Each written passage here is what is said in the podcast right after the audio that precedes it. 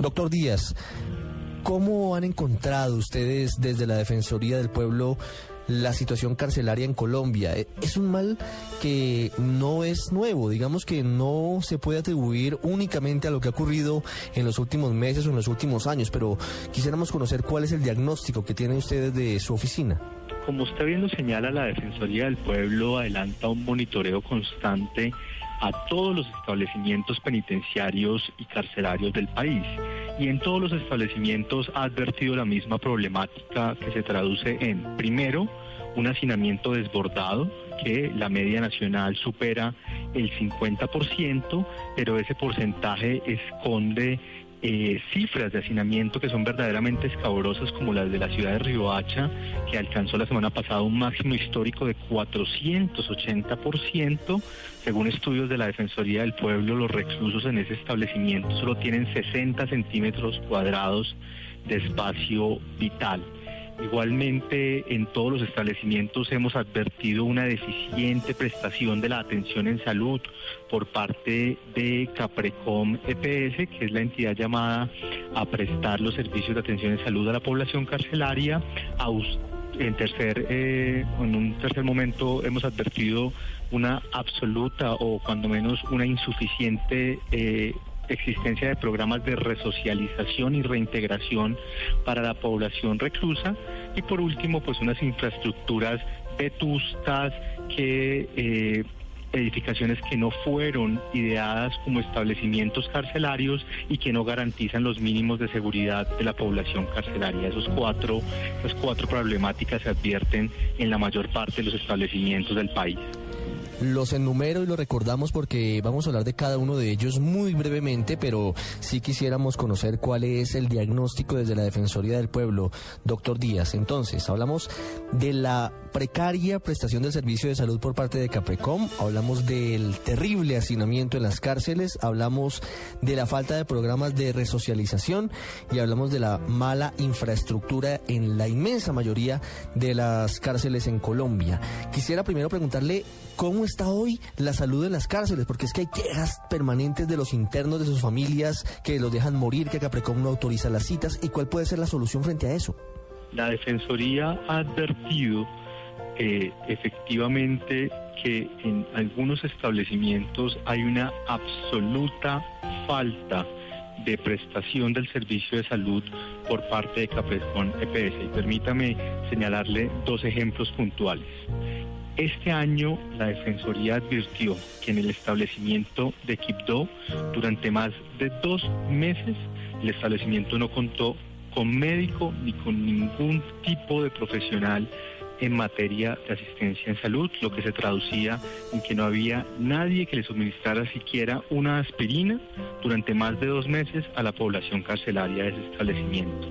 Más grave aún la situación, por ejemplo, del departamento de Antioquia, durante, en la cual la Defensoría advirtió que en el tránsito de eh, la celebración de unos contratos por parte de Caprecón con sus prestadores, igualmente se eh, eh, se sustrajeron, se eliminaron eh, los profesionales que estaban prestando la atención en salud de la mayor parte de los establecimientos del departamento y la, y la Defensoría del Pueblo en ambas ocasiones debió acudir a la acción constitucional de tutela para amparar los derechos de la población carcelaria y en ambas ocasiones los jueces de tutela ampararon los derechos y ordenaron a Caprecón EPS que prestara la atención en salud debida a la población carcelaria. ¿Cuál es la solución? Caprecom, la propia directora de Caprecom ha aceptado que asignarle la atención de la población carcelaria a esta entidad fue un error, que la entidad carece de la infraestructura y de la capacidad para prestar la atención que requiere la población carcelaria y por eso urgimos al gobierno nacional a que implemente prontamente el modelo de atención en salud que trae la ley 1709, que es un modelo de atención en salud diferenciado para esta población carcelaria y que esperamos que con esta implementación pues mejore sustancialmente la prestación del servicio. Pero ¿quién prestaría ese servicio en las cárceles? Si no es Caprecom, ¿cómo funcionaría? El nuevo modelo que trae la ley 1709 establece que se va a crear un fondo especial que eh, y a partir de ese fondo directamente se prestaría la atención en salud en cárceles. De algún modo lo que se quiere es que la atención en salud vaya a las cárceles y crear dentro de las cárceles los establecimientos eh, o las instalaciones adecuadas para la prestación de salud y es un modelo que efectivamente ha dado resultados en otros países en los que se ha implementado, pero requiere la debida financiación. ¿Cada cárcel tendría su servicio de salud aparte propio? Cuando menos los establecimientos más grandes. Siguiente punto, señor defensor delegado para asuntos carcelarios, doctor José Manuel Díaz, el hacinamiento, que es el asunto recurrente, permanente, pero que más allá de cuando encontramos las fotos y los videos en los medios de comunicación, se nos olvida que hay personas en condiciones infrahumanas en las cárceles. El hacinamiento es producto de, dos causas, si se quiere.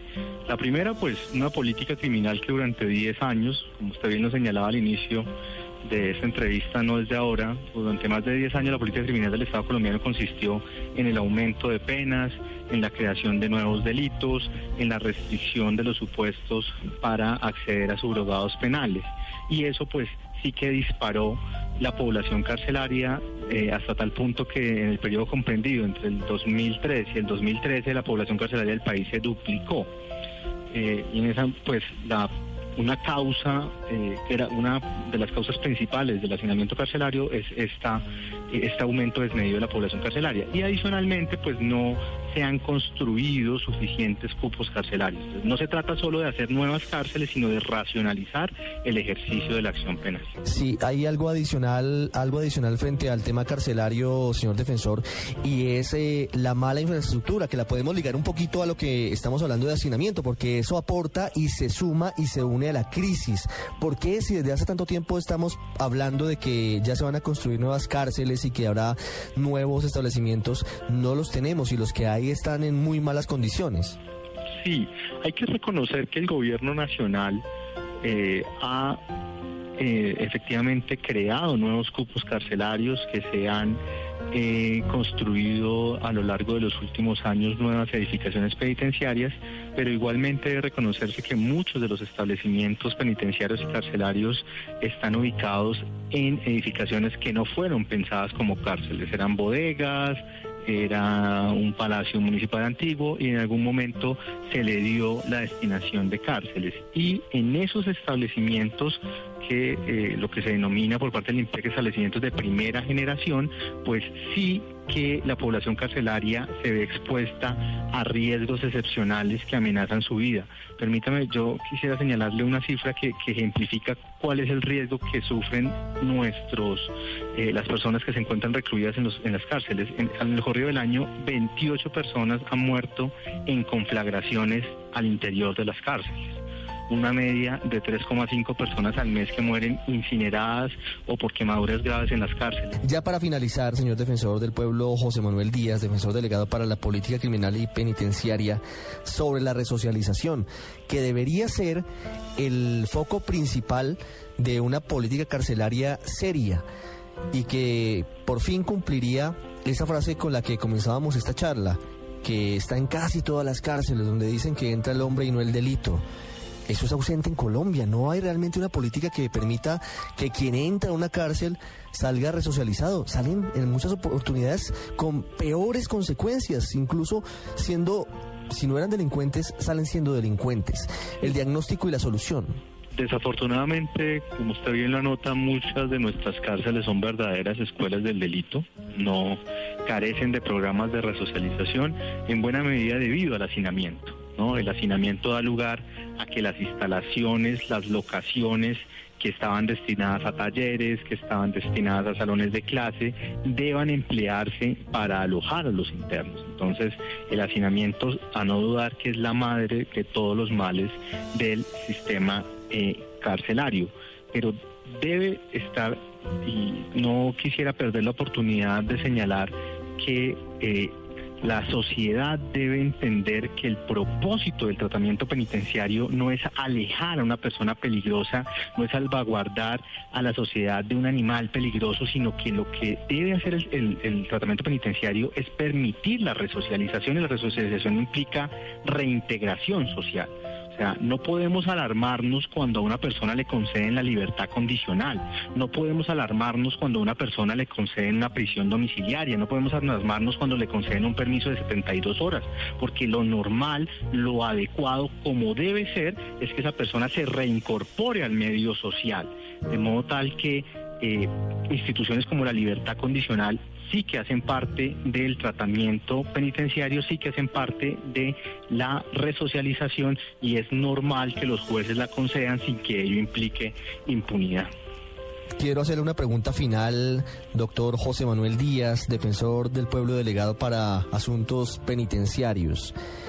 ¿Usted cree que la situación es tan crítica que se debe liquidar el IMPEC como lo ha incluso planteado el gobierno? ¿Que esa puede ser una solución lógica y sensata para lo que estamos viviendo? ¿Prácticamente arrancar de ceros por los múltiples problemas de los que hemos hablado? Pues eso sin duda es una decisión política eh, en el que en este momento no existe una posición institucional por parte de la Defensoría del Pueblo y sería de algún modo, eh, no sería adecuado a mi parte fijar una posición institucional. Lo, lo cierto sí es que la problemática carcelaria no pasa o cuando menos no necesariamente por la liquidación del IMPEC. Es decir, liquidando el IMPEC no se va a solucionar automáticamente la problemática carcelaria. Esa sí sería, esa sí es una idea absolutamente errada.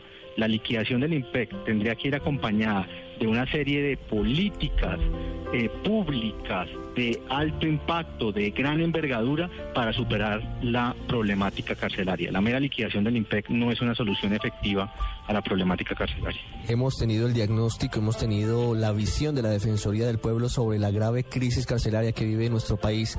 Señor defensor delegado para estos asuntos, para la política criminal y para asuntos penitenciarios, José Manuel Díaz, muchas gracias por habernos acompañado hoy sábado aquí en el radar.